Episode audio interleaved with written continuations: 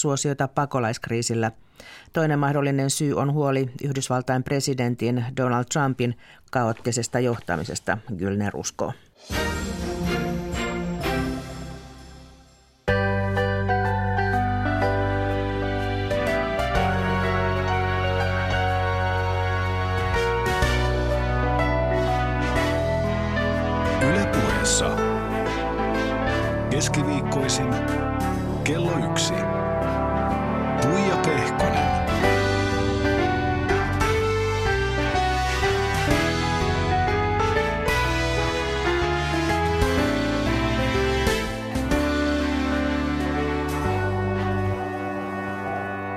Älyttömän lepposaa keskiviikkoa. Täällä sitä ollaan jälleen kerran ja mua vastapäätä istuu hyvin mielenkiintoinen herra. Hän on mun lapsuuteni sankari, hiihtäjä legenda, jolla on niin paljon SM-mitalleita, että ei pysytty laskuissakaan enää perässä. Lähimain se saattaisi olla tuommoinen 36 kappaletta. Sitten sieltä löytyy kolme olympiaviesti pronssia, MM-pronssi taka-ajosta, viestipronssi ja kaksi viesti hopeeta – Maailmankapin voittoja neljä kappaletta.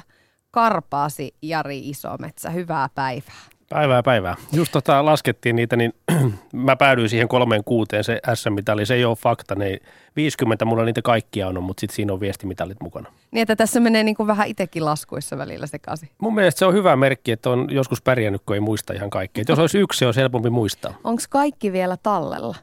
Juu, kyllä ne mitalit on tallella jo. Missä ne on tällä hetkellä? No ne on ihan kotona semmoisessa ihan palkintokaapissa.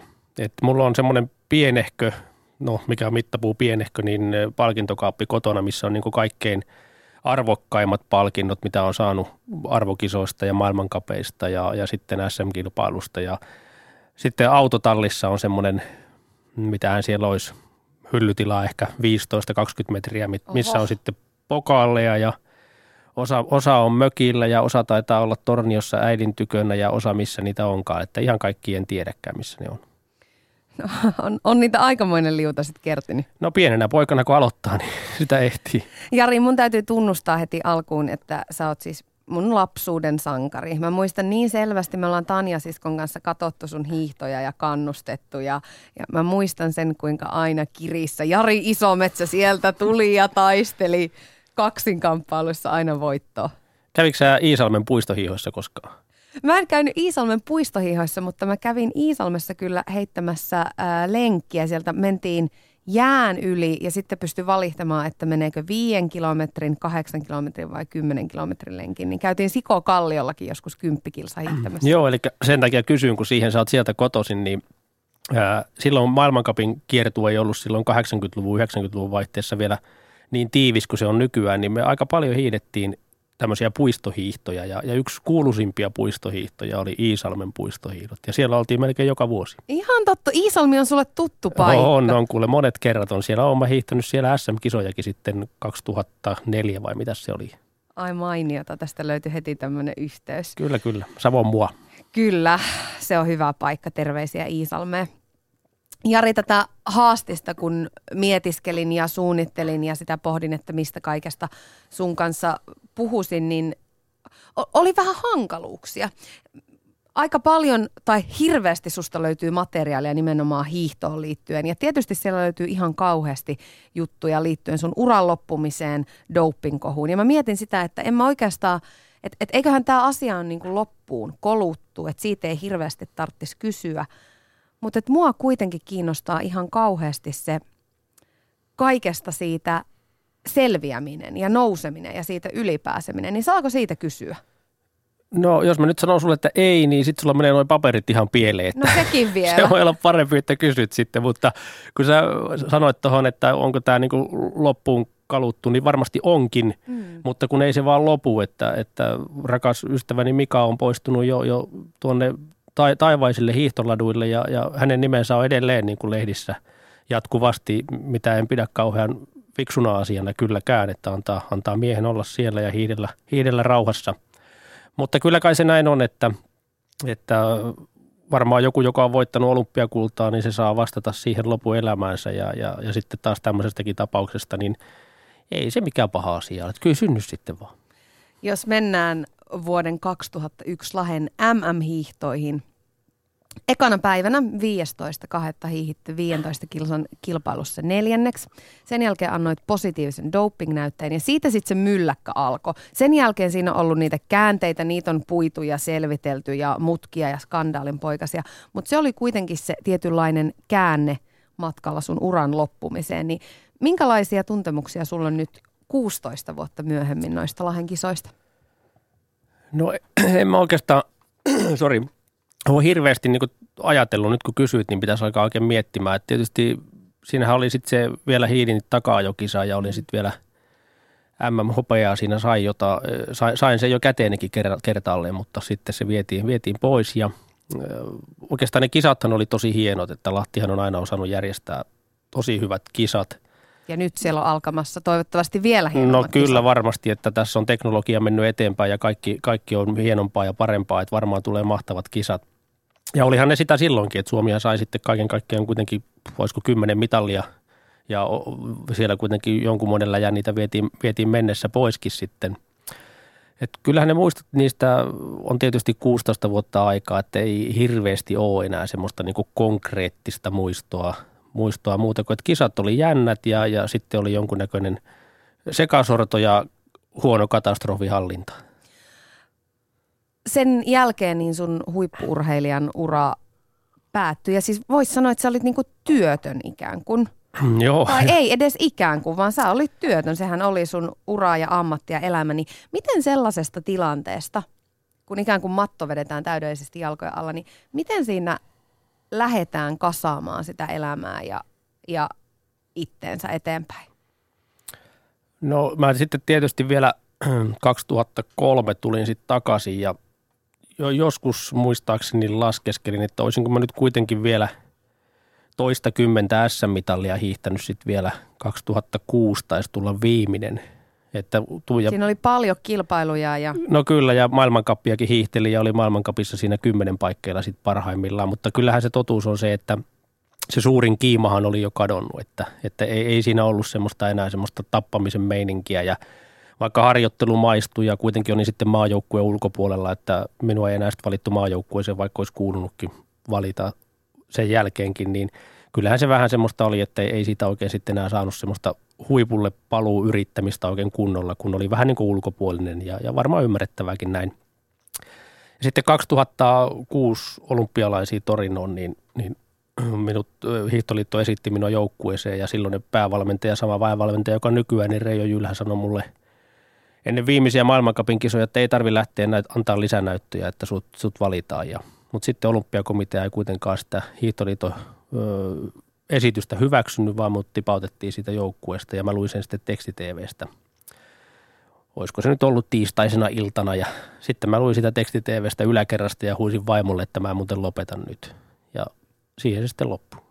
Se oli se viimeinen niitti. Se oli joo, kyllä. Ja olisin joka tapauksessa lopettanut Torino olympialaisten jälkeen. Se oli ihan selvä asia. Mulla alkoi olemaan jo ikätaulussa 37 vuotta siinä vaiheessa, että, että olisin ilman muuta lopettanut. Ja – mutta e- en mä oikein niin ajatellut koskaan sitä sillä tavalla, että miten siitä selviää. Se on ihan selvä asia, pakkohan siitä on selvitä. Että ainahan pitää niin kuin pyrkiä elämään sitä hetkeä, mikä on ja niillä, mitä sillä hetkellä on tarjolla. Ja, ja sitten olla kauhean utelias ja tuonne tulevaisuuden suuntaan, että peräpeiliä ei hirveästi kannata vilkuilla, kun sitä historiaa ei voi muuttaa. Että siinä menee aika ihan, ihan hukkaan. Ja, ja aika mukavasti siitä on sitten eteenpäin menty askel kerrallaan ja värillä pali taaksepäin ja sitten taas kolme eteenpäin. Sitähän se elämä on. Minkälaisia oli ne tuntemukset silloin sillä hetkellä, kun päätit ja sanoit vaimolle, että nyt ura loppuu, niin oliko, ne niin kuin, oliko siinä vihaa, suuttumusta, häpeää, helpotusta? Olisiko ollut mitään noista? Annoit kyllä aika hyvä, hyvän tota, niin, repertuaarin, mutta ehkä se oli sillä tavalla enempikin kuin – kun se oli niin kuin suunniteltu, että joka tapauksessa tämä ura loppuu joko nyt helmikuussa tai sitten mm. maaliskuussa kuukausi sen myöhemmin, niin ei siinä oikeastaan semmoista ollut, että se oli vähän niin kuin suunniteltu juttu ja, ja oli tiedossa, että se loppuu. Mutta kyllähän se hirveän pitkä pätkä oli, että mä 87 vuodesta saakka, eli 20 vuotta olin niin kuin ammatiltani hiihtäjä ja, ja sitten kun tuo urheilijan ammatti on vähän erilainen kuin taiteilijan, laulajan tai näyttelijän – hehän voi tehdä sitä 70 ja ylikin vielä, mutta urheilijan ura on aika rajallinen. Ihan melkein kaikissa lajeissa se ikä vaan tulee vastaan, roppa alkaa menemään vähän vanhaksi ja, ja tietysti se oli myös tiedossa, että se loppuu. Että joka ei, urheilija ei sitä tiedosta, niin, niin on, on vähän, en nyt voisi sanoa tyhmä, mutta ei ajattele asioita nenänsä pidemmälle, että ei se nyt jotenkin mitenkään niin hirveä ollut, että se oli vähän niin kuin tiedossa, että kyllä se loppuu.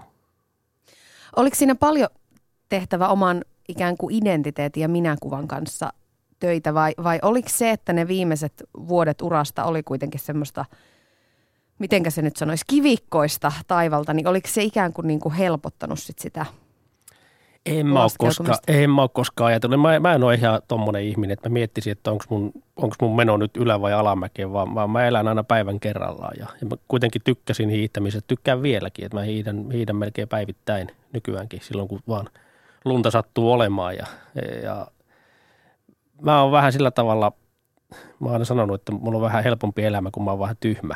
Et mä en niin kuin funtsi kauheasti, mä en mieti niin kuin kauheasti asioita, että esimerkiksi mitä joku minusta ajattelee tai mitä joku kirjoittaa. En ole koskaan kiinnostanut semmoinen. Eihän se ole tyhmyyttä, sehän on vahvuutta. No tavallaan se on, mutta joo, ehkä näin. Hyvä, hyvä korjaus, mutta mm. te, se ei ole mulla niin kuin, määritellyt minua milloinkaan niin kuin ihmisenä. Ja mä menen päivä kerrallaan ja tärkeintä on, että tuun toimeen niiden ihmisten kanssa, kenen kanssa mun pitää tullakin toimeen, eli niiden kaikkein lähimpien ja, ja aika hyvin on tullutkin. Minkälaisena aikana muistat itenne uran viimeiset vuodet, jos, jos mietitään siitä Lahdesta eteenpäin sit sitä aikaa, kun siellä oli SM-hiihtoja ja, ja siellä oli kaiken näköistä, mutta sitä kuitenkin koko ajan leimasi ikään kuin se jatkuva vellonta ja mylvintä ja aika paljon siinä media sai välillä isompia skandaaleja ja kohuja ja välillä sitten pienempiä. Ja... No ei ne minua haittanut, koska en, en mä niitä niin kuin ne oli niitä media, ne teki omaa työtään ja ne kirjoitteli ja, ja muuta, mutta mä aika vähän itse asiassa luin siihen aikaan ja luen aika vähän nykyäänkin, että mä en elä elämäni niin kuin median kautta, taikka se, että se määrittelisi minun lausuntojani jotenkin, että nyt minä en uskalla sanoa tätä tai näin edespäin. Mä sanon, mitä mieleen tulee ja sillä hyvä, sillä mennään. Että en, mä, en mä hirveästi enää sillä tavalla muista muuta kuin, että kyllähän hiihto on aina ollut kivaa.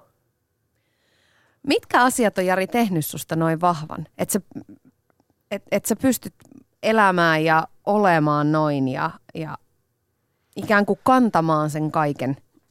No sulla on kyllä vaikeita kysymyksiä. Vaihdetaan toimittaja. Onko teillä ketään? Olisiko, Va- olisiko vali- tällä helpompaa naista? Valitettavasti tällä on mentävä nyt kello Okei, okay, no sitten yritetään selvitä.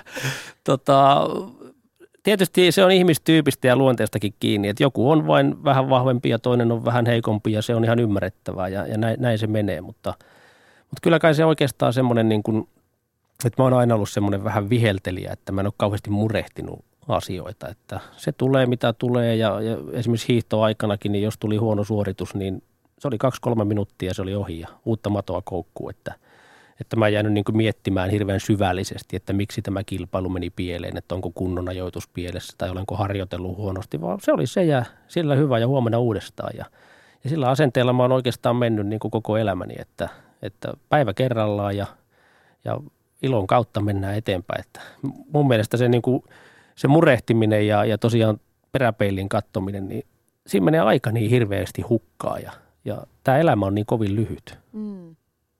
Niin me tuossa päiviteltiin, että ikää vaan tulee lisää muille, paitsi ei tietysti meille. Niin, no itselle tulee vaan numeroita.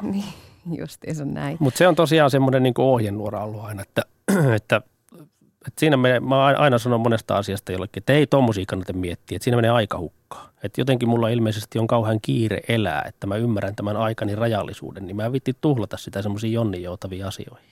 Ai vitsi, saisinpa mä otettua tosta, että se 10 prosenttia itselleni tuota stressittömyyttä. Se on helppoa. Mitä sä tyhjää ressaat? Nuori nainen. Mm. Elelet vaan. Ei se ole aina niin Eikö? helppoa. Ei se aina no ole. ei se olekaan, mutta jos sä asennoidut noin, niin silloin sä pystyt ehkä pääsemään niin kuin helpommin yli niistä stresseistä. Toi on vähän semmoista itsensä hämäämistäkin, että kun sä mietit sen, että mitä, mitä se stressaaminen muuten itse hyödyttää. On, onko yksikään ongelma elämässäsi ratkennut sillä, että olet stressannut sitä? No ei todella ole, mm. vaan joka ikinen on stressaamalla muuttunut isommaksi. No niin, mutta älä sitten stressaa. Mutta Jari, pystyit sä pitämään tuon asenteen silloin, kun se henkinen paine oli kaikista isoimmillaan? Silloin, kun ikään kuin oli myös tämmöinen häpeän taakka kannettavana, niin, niin tuliko silloin niitä romahduksia vai, vai kest, kestitkö sä näin vahvana silloin? No ei kyllä tullut, eikä tule. Ja en mä koskaan ole ajatellut mitään häpeän taakkaa. En mä oikeastaan, se on mitä on, että joku, joku voi sen niinkin ajatella. Mutta se oli sitä kilpaurheilua ja, ja sillä mennään. Ja, ja en mä, ei mulla ole oikeastaan semmoista niin kuin huonoa päivää ollut, ollut ainakaan niin kuin urheilun takia. Että kyllä ne huonot päivät tulee ihan jonkun muun takia sitten. Entäpä kaikki kollegat ja, ja hiihtäjäkaverit, niin ei välttämättä ole pystynyt näin mm, vahvasti siihen kaikkeen reagoimaan. Toiset, toiset menee hyvinkin niin sanotusti vuoren huipulta sitten aallon pohjalle, niin minkälainen rooli sulla on sitten, sitten kollegoiden kanssa ollut? No se on tietysti niin urheilija, urheiluhan on hyvin erikoislaatuinen ammatti. Niin se on. Siihen pitää olla vähän erikoinen tyyppi, että siihen yleensä alkaa, saatika sitten pystyy nousemaan maailman huipulle siinä. Että tämähän ei, ei koske ainoastaan meitä hiihtäjiä, vaan se koskee kaikkien lajien urheilijoita, kun se ura loppuu. Se loppu se sitten hyvästä tai pahasta, niin kyllä se aika iso, iso kriisi on kyllä kaikille. Että ajatellaan nyt vaikka jääkiekkopelaajaa, jolla on se pukukoppi elämä ollut 20 vuotta ja, ja yhtäkkiä ne kaverit katoaa siitä ja sä et enää olekaan osa sitä pukukoppia. Ja, ja voi olla pahimmillaan se tilanne, että ei ole ammattia ja, ja ei ole mitään tietoa. Että ei mitä, ole ehkä mitä, koulutusta niin. eikä minkäänlaista ikään kuin kontaktia tavalliseen elämään. Ja sitten vielä sekin, että ei ole edes kiinnostusta. Koska se urheilu on ollut niin kokonaisvaltaista, että ei kiinnosta mikään muu kuin se pelaaminen tai, tai urheileminen, mikä laji sitten onkaan – niin ihan jokaiselle, joka lopettaa, niin kuoppa on kyllä aika syvä. Sieltä sitten on erilaisia tapoja sitten päästä ylös sieltä kuopasta ja, ja toiset onnistuu siinä paremmin ja, ja toiset huonommin, mutta kyllähän tähän tietysti joku tämmöinen, eihän nyt mitään sapluunaa voida keksiä siihen, mutta kyllä jonkunnäköinen tämmöinen, miten nyt sanoisi, apuväline ja, ja ehkä tämmöinen ö, auttaminen näille, näille semmoisille ihmisille, jotka ei sieltä pääse niin helposti ylös. Että ne on kuitenkin, monet voi olla ollut, ollut kansakunnalle hyvinkin tärkeitä ihmisiä ja esimerkin näyttäjiä ja näin edespäin. Ja Isoja suuria sankareita, jotka unohtuu ja jää omiin oloihinsa ja oman onnensa nojaan sitten sen kilpaurheilun jälkeen. No monille käy niinkin ja, ja tietysti se, että mä nyt ehkä olen paras tai pahin esimerkki siinä, että, että mä olin niin kuin sinä päivänä valtakunnan ykkösurheilija ja tunnin päästä siitä mä olin maailman huonoin urheilija. Että tämmöisestäkin voi selvitä hienosti, niin jos se kuoppa on vähän pienempi, niin sieltä vaan pitää päästä ylös sitten.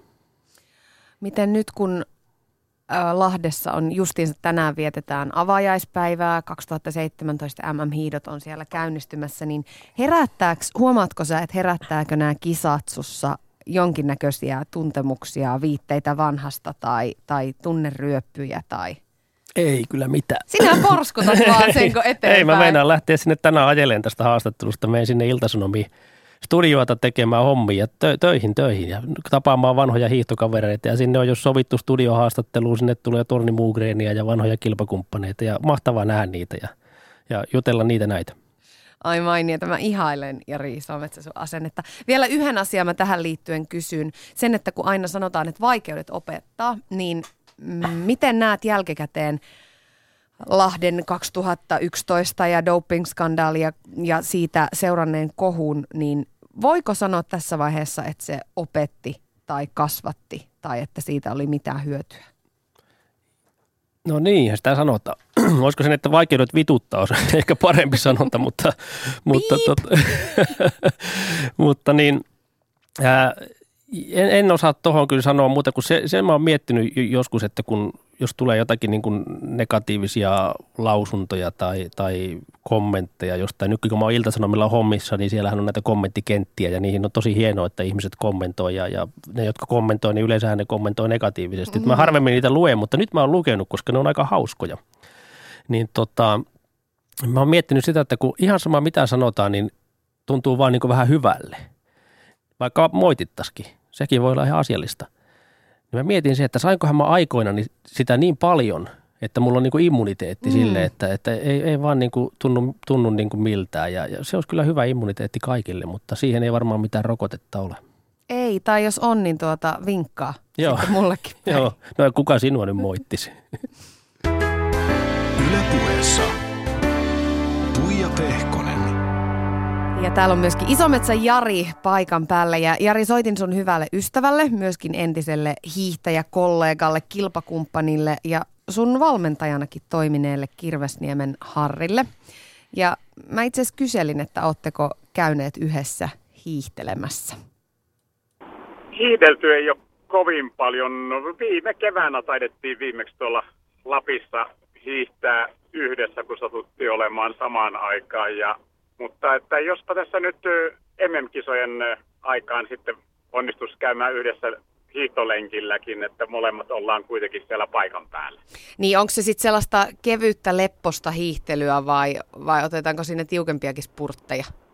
Toivottavasti se olisi nyt semmoista vähän lepposampaa, että, että kyllä me kerettiin toisiamme varmasti se reilu 10 vuotta, noin 12 vuotta, mikä yhdessä, yhdessä tuota maajoukkueessa pyörittiin, niin varmaan kymmeniä tuhansia kilometriä kerettiin yhdessä hiihtämään ja toisiamme hiihtämällä rassaamaan sitten, että jos toisella sattuu vähän huonompi päivä olemaan, niin ehkä nyt on sitten jo aika, että siellä pystyy keskustelemaankin siellä hiihtolenkillä. Niin, sä oot tosiaan valmentanut myöskin Isometsä Jaria ja teillä on sillä tavalla vähän ikäero, su, sulla on noin kymmenen vuotta siinä Jaria edellä, niin minkälainen se on aikanaan teillä ollut se suhde? On, onko se niinku opettaja-oppipoikasuhde vai onko Jari ollut sulle niinku pikkuveli vai, vai mi, minkälainen se on ollut?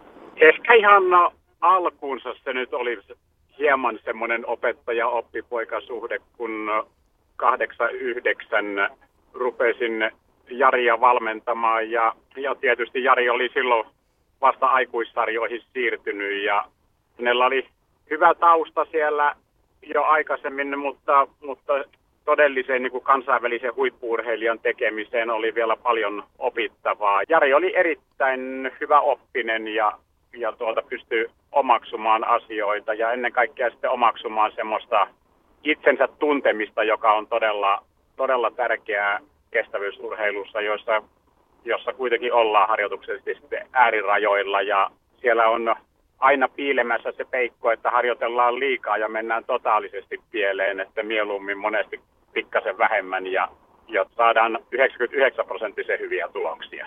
Mm. Ja eikö näin, että Jari Isometsällä on hyvin, hyvin vahva henkinen kantti? Tästä on useaseen otteeseen puhuttu.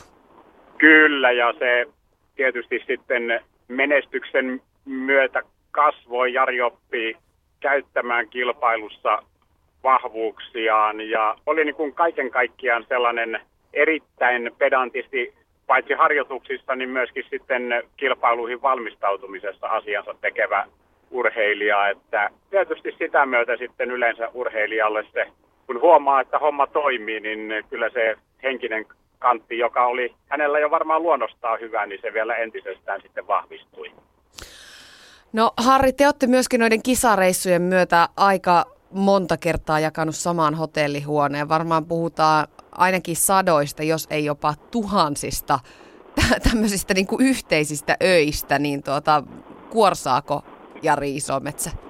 Jari ei ollut paha kuorsaamaan, mutta hän oli kadehdittavan hyvä nukkumaan päivällä ihan sama minkälainen meteli, kun treenien välissä usein yritettiin päiväunet ottamaan, mutta sitten kun ilta koitti ja piti käydä nukkumaan, niin siihen aikaan kun ei ollut näitä kännykkäherätyksiä vielä puhelimissa, niin mä kannoin semmoista pientä digitaalista herätyskelloa mukana, joka oikein kun hengittämättä oli, niin sitä kuuli pienen napseen. Niin kyllä se oli monet monet kerrat, kun mä naureskelin, en ollut vielä nukahtanut, mutta kuulin, kun Jari nousi ja kiersi sängyn ympäri ja nosti sen minun herätyskellon lattialle ja pisti jonkun pyyhkeen alle, ettei sitä napsetta kuulisi. Niin hänellä oli kyllä kieltämättä tämmöisiä illan nuk- nukahtamisvaikeuksia, mutta ei kyllä kuorsaamisella yöunta mulle, minun yöunta häirinnyt.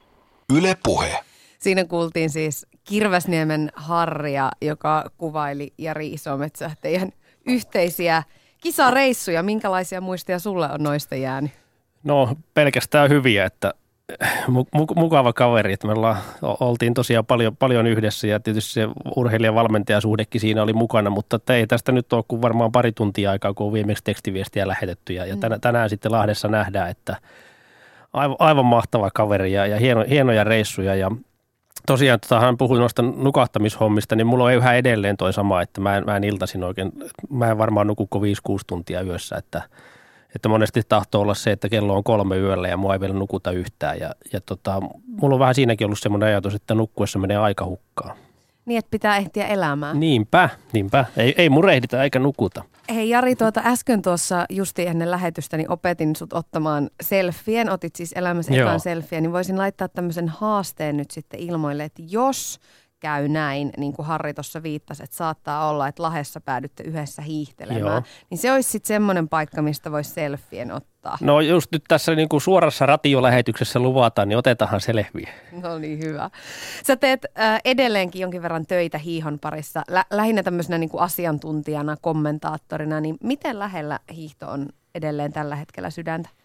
No ei kai sitä koirakarvoistaan pääse, että kyllä se on edelleen tosi lähellä, että mä teen näitä asiantuntijahommia tuossa on nyt useammana vuonna tehnyt ja sitten tietysti jo tekee sen, että on pakko vähän seuratakin ja, ja sitten itse hiihtelen sen 1500 kilometriä talvessa, että käyn aika, aika aktiivisesti lenkillä ja sitten jonkun verran, jonkun verran pidän yrityksille tämmöisiä hiihtokouluja ja tämän tyyppisiä, että mä en ole niitä missään ikinä myynyt, mutta tulee vaan soitto, että meillä olisi tämmöinen tilaisuus, että pääsetkö, pääsetkö pitämään tämmöisen ja, ja on niitä nyt sitten itse asiassa tänä talvena pitänyt vähän enempikin, että ihan, ihan mukavaa touhu, että kyllä hiihto on lopuelämää niin, niin mielessä ja, ja joskus kun tulee semmoinen, että on vähän huonompi ilma ja ollaan, ollaan vaikka mökillä ylläksellä ja mä oon lähdössä hiihtämään, niin vaimokin sanoo joskus, että etkö sä nyt ole jo hiihtänyt elämässä aikana tarpeeksi, Mm. että jää tänne taikka tule loimuun, mutta on se vaan niin mukavaa.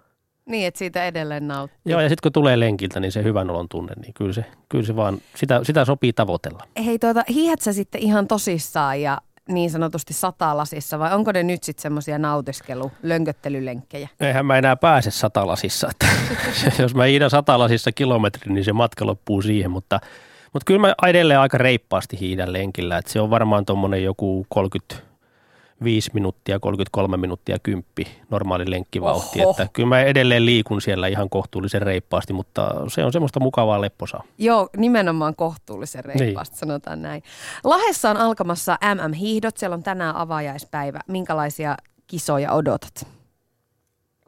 No varmasti tulee hyvät kisat sillä tavalla, että siellä on kaikki olosuhteet kunnossa ja nythän pitäisi tässä iltapäivällä ruveta luntakin tulemaan ihan kunnolla taivaalta. Tietysti siellä lumien kanssa ei ole ongelmaa, mutta saadaan se maisema talviseksi, niin se lisää sitä tunnelmaa. Suomalaisilla on ihan hyvät mitallisaumat siellä monella matkalla ja se lisää varmaan myös yleisömäärää ja yle, yleisö tuo kuitenkin sen kisojen fiiliksen ja, ja hyvät kisat tulee ihan varmasti kaikella tavalla. Niin, noista mitalitoiveista. Siellä on tietysti useita nimiä. Siellä on Krista Pärmäkoskea, siellä on Niskasen sisarukset, Matti Heikkinen. Äh, kehen erityisesti sun katse kohdistuu? No kyllä, jos henkilökohtaista mitallia pitää veikata, niin kyllä Iivo Niskanen on nyt meidän vahvin, vahvin valtti. Ja, ja sitten Heikkisen Matilla on ihan ok saumat ja, ja samoin, samoin Kristalla, mutta muulla poruporukalla ei sitten ehkä ole henkilökohtaisiin mitalleihin, mutta siellä hiidetään neljä viestiä, eli pari sprinttejä ja, ja normaali, normaali viestiä, että niissäkin on hyvät saumat. Voisiko ottaa kaikista jopa mitallia? Voi ottaa, mutta voi olla, että ei tule yhtään. No toivottavasti. No en mä siihen en kyllä usko, mutta että urheilu on urheilua ja, ja tota, ei ne helpolla tuu. Että kyllä jokainen suoritus, mistä tulee mitalli, niin, niin ne on onnistuneita ja ne, on, ne, on, ne ei ole ainoastaan onnistuneita, vaan ne on supersuorituksia. Tuossa aiemmin vähän viittasit siihen, että et hirveästi tämmöisiä kaiken maailman uutisointeja jaksa lukea, mutta nyt kun on ö, Lahti 2017 tiimoilta paljon kirjoitettu, niin siellä on kirjoitettu paljon myöskin, on ikään kuin nostettu esiin näitä 16 vuoden takaisia asioita, niin mä oon miettinyt sitä, että, että minkä takia, kun kun meillä on alkamassa hienot kisat ja, ja toivottavasti siellä saadaan suomalaismenestystä ja, ja järjestelyt onnistuu, että minkä takia nämä nyt täytyy verhota tämmöisellä vanhalla katkeruudella ja melkein tekisi mielessä noita mustamaalata. Että et, ollaanko me tämmöisiä me suomalaiset, että ei osata mennä eteenpäin eikä osata ilota eikä juhlia, että aina Ei, pitää ne ei, vanhat haavat. Ei me olla tämmöisiä, mutta, mutta media on sillä tavalla, että me, medialla on semmoinen ajatusmaailma, että, että ne on vähän niin kuin jämähtänyt siihen, että ne ajattelee, että mennään niin kuin helpon kautta, että kun mä paan ton, ton otsikon, niin sit sitä klikataan. Niin. Että se on, se on vähän he, heidän, heidän tota, niin oikeastaan huonoutta. Että nyt meillä on, meillä on paljon asioita, mitä, mitä voidaan kirjoittaa muutakin kuin urheilua, niin, niin valitettavasti semmoinen otetaan nyt vaikka päivän kuuma poliitti, poliittisia aiheita, niin, niin kyllä niihin aina lähdetään vähän sillä niin kuin negatiivisella sävyllä.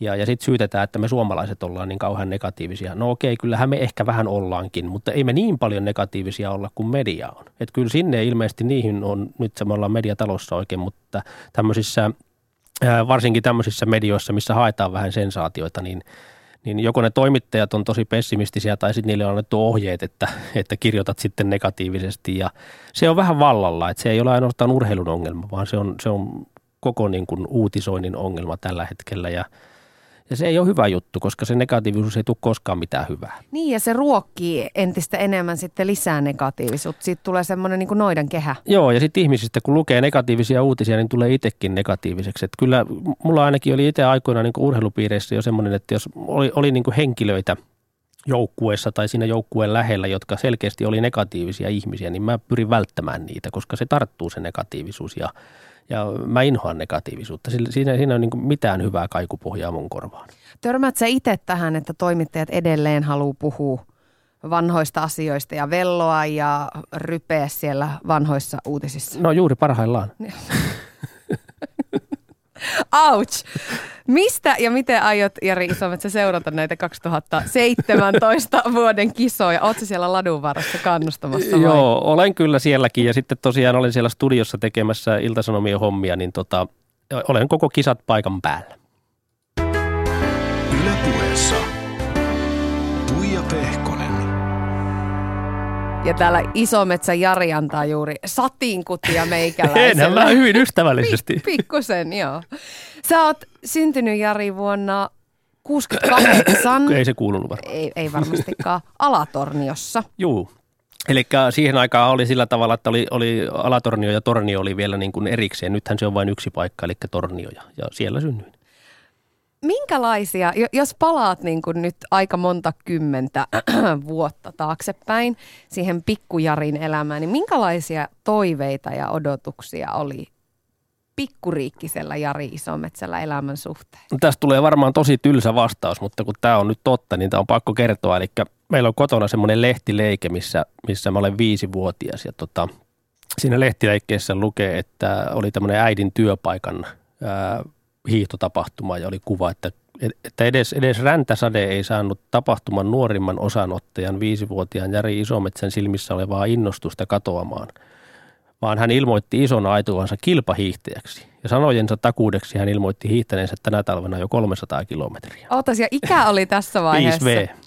Okei, eli se on ollut, se on niinku todella pienestä saakka ollut sulla selvää, että hiihtäjän ammatti on se sun juttu. No tietysti ei ehkä ajatellut sitä, että siitä voisi tulla ammatti, mutta mulla sisarukset hiihti. Isän veli Setä oli maajoukkuehiihtäjä jo silloin, kun mä olin ihan pieni poika. Että sitä näki koko ajan. Mm. Ja tietysti siihen aikaan 70-luvun alkua, kun elettiin Torniossa, ei siellä ihan hirveästi niitä virikkeitä ja harrastemahdollisuuksia ollut. Ja kun kaveripiirissä ja varsinkin sisaruksissa – meitä on kuusi lasta ja mä olen nuorin niistä, niin, niin kaikki kilpaili ja hiihti, niin sehän on ihan jotenkin sitä, se meni siinä mukana ja sitten kun rupesi heti pärjäämään hyvin ja olemaan ikäisissään ihan parhaita, niin sehän ruokki sitten sitä, että halusi hiittää kilpaa ja, ja jossakin vaiheessa sitten nousi nuorten maajoukkueeseen ja sitä kautta sitten ajattelin, että hetkinen, että tästä voisi tulla ammattikin. Tämä on aika mielenkiintoista, että sä oot ollut ihan sieltä niin kuin penskasta saakka tosi hyvä hiihtäjä. Miten sä silloin suhtauduit tappioihin ja häviöihin? No ei mitään, tappioita tulee ja tappioita menee. Uutta matoa koukkuun, niin kuin sanoin, että ei niitä jää murehtimaan. Että mä oon aina ollut kovin voitontahtoinen ihminen, mutta mä olen myös realisti, että jos mä häviän jollekin, niin huomenna uudestaan, katsotaan ja uudelleen kerran. Mutta ei sitä vaikuta niin kuin jäädä mitään raivoamaan tai jotain, että jos siinä heittelee suksia ja, ja katkoo välineitä ja muuta ja oot hävinnyt 10 sekuntia voiton ja vaikka kuinka oot riehunut seuraavana päivänä, kun luet lehdestä, niin edelleen oot 10 sekuntia hävinnyt. Siitä ei ollut mitään hyötyä siitä riehumisesta. Oliko se ja onko se aina ollut sulle nimenomaan se voittaminen, mikä on motivoinut tekemään ja treenaamaan ja hiihtämään ja ylittämään itsensä? No ei, en tiedä, onko se ihan voittaminen vai enempikin menestyminen. Että kyllä, kyllä mä koen, että jos joku on maailmankapin kisassa kolmas tai neljäs tai vaikka seitsemäs, niin se on, se on ihan hyvin mennyt ja se on menestynyt. Mutta totta kai se aina se voitto on mielessä siinä starttiviivalla niin kuin kirkkaimpana ja harjoituksissahan se unelma elää niin kuin joka päivä – mutta ehkä se enempi on ollut sitä menestymisen hakemista ja, ja, ja kilpailuvietti pitää olla hirvittävän kova, että jaksaa tehdä päivästä toiseen monta tuntia hiihtää. Ihan hullua hommaahan se oli. No on, onhan se. Missä vaiheessa sä sen ö, ikään kuin tosissaan sitten pystyit sanomaan, että, että susta tulee hiihtäjä? Et varmasti tuossa viisivuotiaan uhossa on ollut jotain, jotain pohjaa, mutta, mutta milloin siitä tuli konkreettinen tavoite sulle? No 86 vuonna pääsin, silloin olin 17 V, niin pääsin nuorten maajoukkueeseen, niin silloin tuli niin ensimmäinen semmoinen, mutta ei se vielä ollut semmoinen todellinen. Että, että, mutta sitten 90 vuonna, no kyllä se ei sitä ennen jo tuli, mutta sain ensimmäisiä aikuisten SM-mitalleja ja pääsin ulkomaille vähän hiihtämään maailmankapin kisoja ja ja muistaakseni vuonna 90, 21-vuotiaana olin ensimmäisen kerran kymmenes maailmankapin kisassa, niin silloin mä tajusin, että hetkinen, että tästähän voi tulla vielä hyvä. Ja sitten alkoi tulee vähän enemmän menestystä, niin rupesi saamaan sponsoreita ja yhtäkkiä huomasi, että tästähän saa palkkaa. Niin sitten mm. siitä tuli ammatti. Muistatko ensimmäistä kertaa, kun maamme laulu on soinut sulle palkintopallilla? No mulle se ei ole kauhean monesti soinut kuin siihen, mutta on se jo aina välillä noissa maailmankapin kisoissa, mutta, mutta en nyt muista yhtäkkiä, missä se olisi, mutta – on se kuitenkin sen verran soinut, että aina hienohan se on. on niin, ja, niin, ja meinasin sanoa, että tovi siitä myöskin täytyy niin taaksepäin On, mennä. on, ja sitten arvokisossa vaan pirun usein kuunneltiin sitä Norjan laulua, ja niinhän sitä kuunnellaan vieläkin. Valitettavasti. Toivotaan, että nyt Lahenkisat sitten tuo tähän No ei ne vaan tuo. Ei ne vaan tuo. Elä manaa No mutta kun mä tiedän tämän asian. Hei, miten Jari sitten tähän kaikkeen, niin, niin miten siihen mahtuu koulunkäynti mukaan? Minkälainen koululainen oli? Ja mulla oli kymppi, kymppi kaikista oppiaineista ja seitsemällä ylioppilas ja yliopistossa on tehnyt lakitutkinnot ja eli ei yhtään mitään, jos ihan oikeasti sanotaan, että ei se koulu siihen kyllä sopinut. että peruskoulun kävin ja sitten menin lukioon ja kaksi vuotta kävin lukioon ja sitten just siinä vaiheessa pääsin sitten nuorten maajoukkueeseen ja päätin, että nyt minusta tulee kilpahiihtäjä ja koulu jäi siihen ja se on oikeastaan niin kuin ainut semmoinen asia, mitä nyt niin kuin jälkeenpäin vähän harmittaa, että olisi pitänyt se lukio käydä loppuun. Mm. Iltalukio. No, kyllä se nyt taitaa olla illat jotain muuta kuin lukio. Jos ajattelet niitä sellaisia odotuksia ja toiveita ja, ja ajatuksia, mitä oli siitä, että minkälaista on huippuurheilijan elämä, niin oliko se, ol, oliko se sit sitä, mitä sä ootit? En mä odottanut kyllä sillä tavalla. Mä, mä en ole tommonen, että mä tekisin suunnitelmia, että mitäs mulle on nyt Sä elät tulossa. ihan hetkessä Kyllä, muuten. että sitä tulee mitä tulee vastaan ja, ja tota, jos tulee paskaa, niin lapioidaan se pois ja jos tulee iloa, niin naureskellaan sen kanssa sitten ja päivä kerrallaan mentiin ja sitten se, että mikä siinä oli hyvä, niin, niin oli sitä esimerkkiä sitten siinä rinnalla. Ja ehkä Kirvesniemen Harri on yksi niitä parhaita, parhaita oppi-isiä siinä mielessä, että hänen kauttaan niin kun tiesi, että jos oli jotain kysyttävää, niin mä sanon aina, että kysykää Harrilta. Siltä tuli vastaukset. No se oli käynyt joka paikassa ja se tiesi, sillä oli kymmenen vuotta ollut jo uraa olympia- ja M-tasolla kun, siinä vasta vaiheessa, kun me tultiin.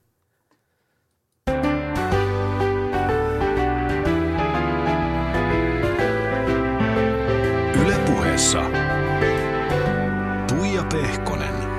Ja Jari Isometsä myöskin paikan päällä ja soitin sun ystävälle, legendaariselle miehelle Salmelaisen Karille. Ja kysyin häneltä, että miten teidän kahden ystävyys aikoina on alkanut, että että mistä te oikein tunnette?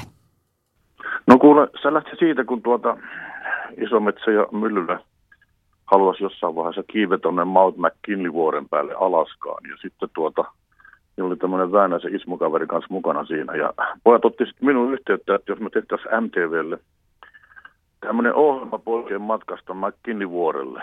Ja sitten mä rupesin touhumaan tuolla MTVn päässä ja saatiin sille ohjelma-aika, jolloin me saatiin vähän sitten sponsoreita hihaan, että tulee näkyvyyttä. Ja siitä se oikeastaan lähti silloin ja, ja tuota, voit kuvitella, me 5-6 viikkoa ollaan siellä kylmän vuoren päällä, niin siinä tutustuu kaveri aika hyvin. Ja siitä se lähti oikein lähti, että Jari on mun ihan parhaita kavereita. No minkälaisia piirteitä Jarissa tuommoisissa olosuhteissa oikein paljastuu? Minkälainen mies hän on? Tietysti kun ihmiset toinen toisiaan maailmalla, niin joku, joku on semmoinen, että on samantyyppinen huumori ja semmoinen elämänkatsomus, asenne, positiivisuus, mikä Jarissa paistaa kaikessa läpi. Ja se joten, jotenkin sitä, se oli kerralla huomassa, että tämä on mun hyvä kaveri. Ja tuota, ensinnäkin se on ihan huippujätkä, sillä on aivan käsittämätön muisti. Se muistaa kaikki asiat, kaikki mun huonot golflyöntinikin, se muistaa ulkoiset vuonna 1983, että sitä sun tätä ja niin poispäin. Mutta se on, se on aivan, se on, se on tosi kiva kaveri. Erittäin positiivinen elämä sen. Mä oon tosiaan kuullut vähän huhua, että te olette silloin tällä aina yhdessä golfanneet, niin miten Jari kestää tuolla golfkentällä sit oikein häviön, jos tulee turpaa? Vai onko tätä tilannetta koskaan käynyt, kun olette yhdessä pelanneet? No kyllä meillä on, meillä on tämmöinen oma, oma porukka kerran vuodessa kokoonnutaan kokonut yli 20 vuotta. Meillä on julkut vastaan mulkut ja tuota, me ollaan Jarin kanssa samassa tiimissä ja No Jarihan on sitten siinä mielessä, että sehän on tuota, kun se on huippuurheilija, niin eihän se luovuta millään. Se taisteli aina loppuun asti, mutta kyllä se on oppinut, että me on muutaman kerran kimpassa hävitty, mutta se kestää kuin mies. Yle puhe. Siinä kuultiin siis Kari Salmelaista, Jari, sun hyvää ystävää.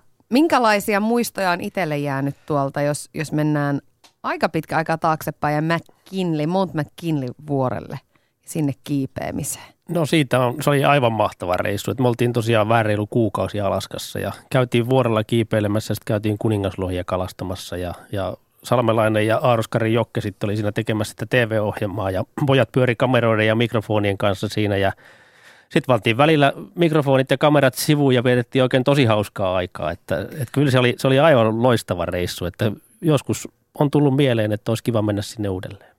Niin, että näitä ihan kaikista hauskimpia pätkiä ei sitten taltioitu koskaan videolle. Ei, että kyllä mulla on aina ollut semmoinen, semmoinen tapa, mitä arvostasin muillakin, että, että what goes on the road stays on the road, että kyllä ne ei, ei kaikkea aina tarvitse kertoa eikä pidäkään kertoa. Että muka, mukava, kun on tämmöisiä kavereiden välistä hyvää huumoria, jota ei välttämättä muut ymmärrä, kun tulee joku inside-juttu, niin Mä rakastan huumoria, mä olen huumorin suuri ystävä, niin tilannekomiikan kuin, kuin valmiiksi kirjoitetun huumorin. Että molemmat käy, että mä osaan Uno Turhapuro tulkoon ja Ismo Leikolan stand-upit ja näet.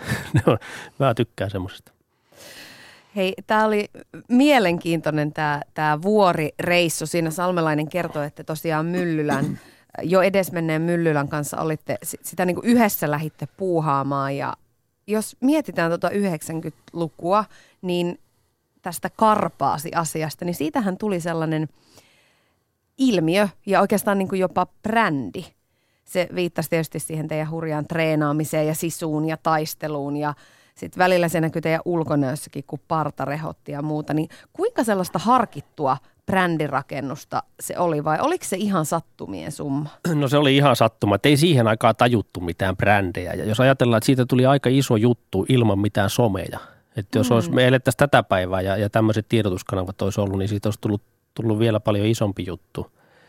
Mutta se oli semmoinen kavereiden kesken hurttia huumori, eikä me ajateltu mitään, että tehtäisiin jotakin rahaa tai, tai että se olisi jotenkin niin mietitty, vaan. Ei, ei me ikinä koskaan mietitty mitään lehdistötilaisuuksia tai mitään. Me mentiin sinne vaan ja no ne kysyy mitä ne kysyy ja me vastataan. Ja, ja pistettiin välillä – vähän hurlumheiksi siellä, tai aika usein pistettiin hurlumheiksi. Ja mä muistan kerran yhden semmoisen lehdistötilaisuuden, me oltiin Lieksassa SM-kisoissa ja, ja, ja Paavo Lipponen oli muistaakseni silloin presidentti, pääministerinä, näin, näin muistelen ihan varma, mutta kuitenkin Suomen johtavia poliitikoita. Ja hän oli sitten siellä katsomassa siellä lehdistötilaisuudessa ja ja sitten kun lehdistötilaisuus oli ohi, niin mentiin häntä kättelemään ja kysyttiin, että mitä hän tekee paikalla, niin hän vastasi hyvin humoristisesti, että hän tuli vähän opettelemaan, että miten näitä lehdistötilaisuuksia oikein pidetään.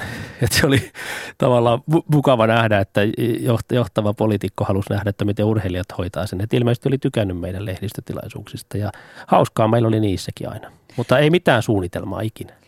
Mistä se koko karpaasi homma lähti? No se lähti Mika ja minun semmoisesta keskinäisestä huuleheitosta. Me oltiin Italiassa oltu varmaan kolme viikkoa leirillä semmoisessa – asuttiin melkein 3000 metrin korkeudessa ja, ja tota, hiidettiin vielä korkeammalla ja erittäin karu paikka. Semmoinen, että en suosittelisi lomapaikaksi kenellekään. Passos Telvio nimeltään. Ja sitten me oltiin juoksulenkeillä siellä, siellä tota, niin vuoren rinteellä ja siellä oli aika semmoisia uhkarohkeita paikkoja. Että mentiin kapeita polkuja ja saattoi olla 200 metrin rotko siellä niin kuin oikealla puolella. Niin kerran oltiin sitten juoksulenkillä ja vettä satoja oli sumua ja näkyvyys oli todella heikko, niin jotenkin siitä se lähti, että kyllä me vaan aika kovia karpaasia ollaan, kun me täällä henkemme uhalla mennään. Ja se sana tuli niin kuin siitä. Ja, ja tota, sitten me jossakin lehdistötilaisuudessa viljeltiin sitä sanaa ja, ja siihen tartuttiin sitten.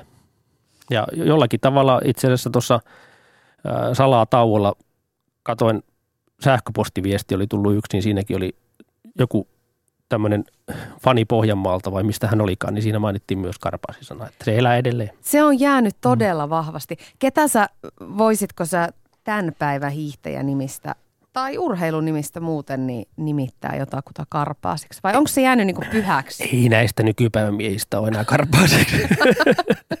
että, onhan siellä varmaan kovia tyyppejä, mutta en ole ajatellut tota asiaa. Mutta se on niin, se on niin uniikki niin kuin, niin kuin Mikalle ja mulle, mulle se juttu. Ja tietysti, tietysti Harrikin oli sitten osittain siinä mukana, mutta Harri on enempi tämmöinen tiete, tieteellisempi kaveri, että se ei ollut semmoinen niin räväkkä kuin me oltiin. Ja, mutta hieno, jäi elämään. Vaikka siihen aikaan tosiaan ei ollut some ja sun muuta, eikä tämä brändirakennus, imagon rakennus ollut ihmisillä ihan samalla tavalla läsnä kuin nyt, niin mä oon käsittänyt, että karpaasiuden kautta te saitte jos jonkinmoisia tarjouksia ja et, et siinä pystyy vähän niin kuin jopa sivutienestäjäkin leipomaan. No joo, pysty kyllä jonkun verran tekemään, mutta mulla on ollut semmoinen, varsinkin silloin urheiluaikana, niin, niin tota, jälkeenpäin joskus miettinyt sitä, että ei se raha kiinnostanut me tykättiin vaan hiihtää, me tykättiin reenata. Jos joku tarjosi jonkun jutun, niin, niin okei, voitiin lähteä, mutta ei, ei me oltu sillä tavalla niin kuin ajateltu, että me haluttiin pärjätä. Ja, ja tietysti nyt kun elää elämää se urheiluuran jälkeen, niin, niin tulee joskus mieleen, että olisi pitänyt silloin ehkä vähän miettiä niitä asioita ja, ja tehdä, tehdä sitä rahaa enempi, että olisi nyt vähän helpompaa, mutta enpä tiedä olisinko yhtään onnellisempi, että se oli silloin ja, ja nyt on nyt, ja, mutta tuli siitä lisätienastia, mutta se ei ollut kovin tärkeää. Mm, e-, etkö silloin huippuurheiluaikana ja hiihtoaikana, niin etkö sä miettinyt silloin yhtään sitä elämää, että, että minkälaista se on sitten tämän jälkeen? No en. Ja se, Sitten isona niin sanotusti. En, en miettinyt ja tot, tota, niin, niin, se oli – sitä vaan niin kuin reenattiin ja haluttiin pärjätä ja se elettiin niin kuin päivä kerrallaan silloinkin ja ei, ei niin kuin sitä tulevaisuutta mietitty. Ja nyt annan kyllä sitten kokemuksen syvällä rinta-aineella näille nykyisille nuorille urheilijoille semmoisen ohjeen, että kannattaa miettiä, että ei kannata tehdä samoja virheitä kuin, kuin on esimerkiksi minä olen tehnyt. No sitten kun se tuli se niin, tavallisen ihmisen elämä, niin, niin oliko se semmoista, kun sä aattelit? Onko siinä yllättänyt mikään? Paljon hienompaa. Onko se? Oh, oh, tämä on mahtavaa. Että siis ei ole enää sitä painetta, menestymisen painetta ja, ja, ja tota, sitä joka päivästä aamulla heräämistä ja lenkille lähtemistä. Se oli tosi rankkaa se urheilijaelämä, mutta se oli hienoa myös. Että sitä hän nautti silloin, ei, ei, ei tiennyt paremmasta. Ja tietysti se menestyksen nälkä ajoi sitten eteenpäin. Mutta nyt sitten tänne niin kuin normaali elämään ja perhettä ja lapsia ja, ja, ja työtä ja tämmöistä, niin nämähän on aivan mahtavia asioita. Että pitää vaan niin kuin löytää ne hyvät jyväset sieltäkin ja, ja mä tykkään kyllä siitä ajasta, kun urheilin ja, ja tykkään tästä nykyisestäkin ja toivottavasti tykkään tulevastakin. Et, et, ei, mä en niin oikein jaksaisi valittaa mistään. Aika monelle huippuurheilijalta, tai aika moni huippuurheilija on puhunut siitä, että, että vaikeuksia sopeutumisessa tavallisen ihmisen elämään teettää nimenomaan se, että, että ei ole enää – ikään kuin mistään ei saa sellaisia endorfiiniryöppyjä ja, ja e, eihän tässä niin tämmöisessä tavan talliaisen elämässä, ei sulla ole hurjia kaksinkamppailuita, joita voitat ja, ja ei tuu semmoista niin kuin sitä, ei, ei tuu niitä valtavia nousuja ja ehkä valtavia laskujakaan, niin, niin oliko se siitä luopuminen sulle vaikeaa? No ei oikeastaan sillä tavalla, että kyllä hyvin, hyvin maalasit tuonne ja vielä heilutit kättä silleen, että mä ymmärsin kyllä, kyllä ton pois. Radiossa se ei, se ei näy. Mä yritin maalata sitä Joo. nyt tässä. Niin. Mutta kyllä, kyllähän se totta on, että, että se on sitä urheilun valtavaa tunneskaalaa ei saavuta missään. Mutta mitä sitten? Pitää ymmärtää se, että kun se urheiluura loppuu, niin se tarkoittaa sitä, että tullaan T-risteykseen. Se tie loppuu. Jos sä jatkat sitä tietä eteenpäin, niin sä et mettää meitä. Sun pitää kääntyä oikealle tai vasemmalle ja kummassakaan näistä reiteistä ei tätä hurmosta ole enää tarjolla. Mm. Eli se pitää vaan elämän realiteetti ottaa huomioon. Mutta niillä reiteillä on paljon muita hyviä asioita.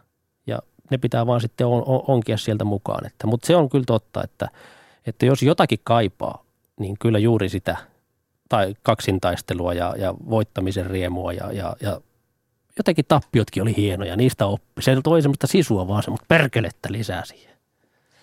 Sä olit silloin sun uran loppuessa niin reilu kolmekymppinen, mm, lähempänä sanottu. 40, joo. Nyt sä oot sitten noin viisikymppinen, sanotaanko näin? Joo, 48 syksyllä tulee 49. Mä oon 11.9. eli oikein tämmöisenä kuuluisena päivänä syntynyt. Kyllä. Ö, jos jos niin kuin unohdetaan se, että muutama ryppy on ehkä tullut lisää, ei kovin mm, monta, mutta kiitos. muutama, joo, niin mikä sussa on muuttunut tuolla välillä? Mä oon tullut viisaammaksi. Elämän tuomaa kokemusta, ei oikeastaan mitään muuta, että – että elämän asenne on aika lailla samanlainen ja, ja ulkomuotokin on joku pari-kolme kiloa enemmän kuin kilpailuaikana painoa ja, ja, ja tällä tavalla. Sä oot hyvin simpsakassa kunnossa. Joo, ei, tässä on, mä tykkään, niin kuin sanon, että tykkään urheilla ja, ja, ja, ja hiihtää, niin, ja pelaan kaukalopalloa ja, ja pelaan lätkää ja, ja urheilen aika paljon ja, ja syönkin aika terveellisesti, että se on jäänyt niin kuin sieltä urheiluajolta vähän niin kuin takaraivoon se asia ja mutta että kyllä suurin muutos on siinä, että voi kun olisin 20-vuotias ja tämä elämänkokemus ja tietämys, niin moni asia menisi vielä paremmin, vaikka ne hyvin huonosti mennyt silloinkaan. Mm, aattele, kun saisikin sen. niin, sen varmaan aika yleinen toive. Kumma elämä on helpompaa, kolme nelikymppisen Jarin vai, vai kohta viisikymppisen Jarin? 50 Jarin elämä on, on, on, on helpompaa, mutta 30 Jarin elämä oli huolettomampaa. Mm, e, niin, että jotain on tullut kuitenkin, pieniä huolenhäiväsiä on tullut sullekin no kuitenkin. No joo, oikeastaan se johtuu siitä, että kun on tullut lapsia ja, ja lapsista on aina huoli sitten, että oli ne sitten kotona, koulussa tai missä tahansa, niin, niin se on oikeastaan semmoinen, semmoinen pieni huolenaihe. Ja sitten onhan se aina, aina mä tykkään, että aina tapahtuu ja, ja niin nyt ei vaan tapahdu enää niin paljon. Minkälainen isä muuten Jari oikein oot? Pystyykö sitä kuinka tarkasti itse analysoimaan? Tai miten tarkkaan sä oot sitä miettinyt, että no haluat olla tukeva tai en, tiukka? En mä edes mä mieti tuommoisia. Mä oon tämmöinen, mä oon kuin minä olen ja, ja mulla on mennyt lasten kanssa ihan äärimmäisen hyvin. Ja mä pyrin, ainut mihin mä pyrin, mä pyrin äärimmäiseen reiluuteen. Että, että jos mä lupaan jotakin, niin mä pidän sen lupauksen ja, ja ja sitten vastaavasti myös vaadin lapsilta sitä, että jos he lupaa jotakin, niin, niin, niin mutta mikä kaikkein tärkeintä, niin en ohjaile heitä mihinkään. Heidän oma elämänsä, heidän omat valintansa. Siellä äh, sulla on tosiaan kaksi lasta ja siellä on urheilu myöskin, voisi sanoa aika vahvasti läsnä. Sun poika Eetu pelaa golfia hyvin tosissaan. Äh, Kari siinä itse asiassa haastattelun tai puhelun jälkeen mulle vinkkaskin, että, että jos Jari jollekin häviää siellä kentällä, golfkentällä nimenomaan, niin se on sitten Eetu. Ja, ja voisi jopa veikata näin, tai tätä on veikkailtu, että, että Eetu seuraa sun jalanjälkiä huippuurheilijaksi, paitsi nyt sitten golf lajinaan, niin minkälaisia neuvoja omalle pojalle huippuurheilijaelämään oot antanut? No hän, tietysti me jutellaan jonkun verran, hän on nyt täyttää 20 jo tuossa toukokuussa, että alkaa olemaan sillä tavalla hyvää juttuseuraa ja otollista maaperääkin, niin, niin oikeastaan niin kuin harjoittelupuolesta, kun mä en lajia niin hyvin osaa, niin en puutu millään tavalla muuta kuin olen antanut vaan sen ohjeen, että harjoitella pitää ihan järkyttävän paljon ja se on kyllä tuntunut menevän perille.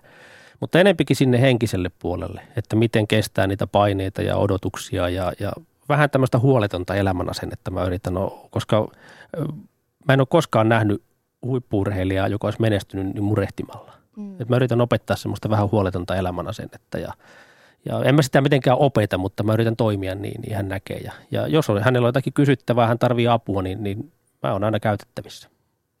No sä oot itse sun urheiluuran jälkeen tehnyt töitä muun muassa raviradan johdossa, sä oot tehnyt töitä golfin parissa. Mm. Jos miettii, sä oot aika hyvin onnistunut yhdistämään tämmöisiä sun omia intohimoja ja niin työtä ja huvia. Hiihto on ollut sulle ammatti. Miten oot onnistunut siinä, kun tuntuu, että niin älyttömän moni junnaa töissä, joista ei nauti ja josta ei tykkää olla ja aamulla on niin pakkopullaa herätä? No näinhän se tietysti on, että mä oon sillä tavalla onnellisessa asemassa, että on saanut tehdä, tehdä näitä tämmöisiä töitä ja tälläkin hetkellä on tuolla Ekovilla Oyssä, niin rakenneeristöpuolella vaihdoin alaa ihan täysin ja, ja tykkään siitäkin ihan älyttömästi, että mun mielestä siis tietysti se on osittain myös asenteesta kiinni, että mm. jos sulla on negatiivinen asenne jotakin kohtaan, niin se aamulla herääminen on vielä vaikeampaa ja, ja se on vielä enempi pakkopullaa, mutta ei tässä oikeastaan mitään sillä tavalla taitoa ole ollut, että ehkä enempi onnea.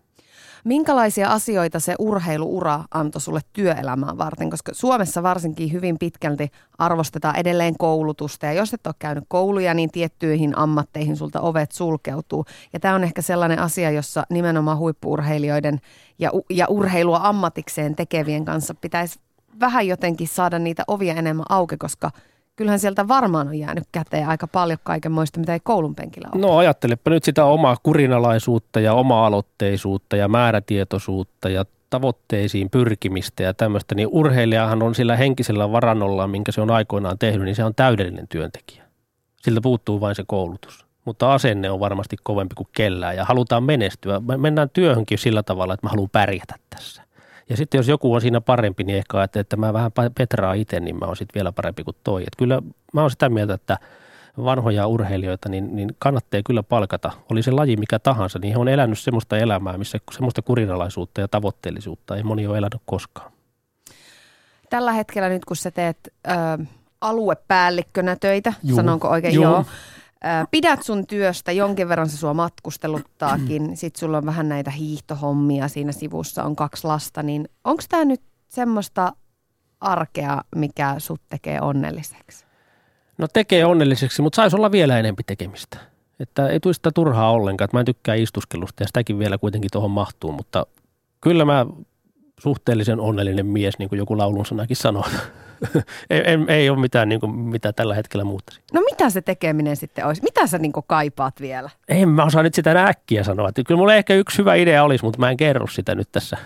Etkö edes vihjasi? no en oikeastaan, mutta ei se on ihan, mä oon, mä oon vähän haaveilijakin myös, että mä tykkään haaveilla ja unelmoida ja, ja se on nastaa touhua ja, ja, tota, ja elämässä pitää olla haave. Niin kauan kuin ei ole haaveita, niin sitä alkaa olla toive mennyttä. Sano vielä, Jari, että mikä on semmoinen saavutus tai asia, mistä olet elämässäsi kaikista ylpein? No niitä on niin paljon, että sitä on vaikea sanoa, mutta kyllä mä olen kaikista ylpein siitä tästä elämästä. Ja tietysti se, että mä olen saanut myös uutta elämää aikaiseksi, eli lapsia, mutta, mutta elämästä pitää olla ylpeä ja, ja utelias tulevaisuutta kohtaan. Me ei koskaan tiedetä, mitä kivaa tässä on vielä edessä. Kiitos Jari Isometsä ihan älyttömän paljon sun ajasta ja vierailusta. Oli mielenkiintoista jutella sun kanssa ja ei muuta kuin terveisiä sinne Lahteen nyt kun lähdet sinne päin ajelemaan. Viedään ja kiitos, oli kiva olla.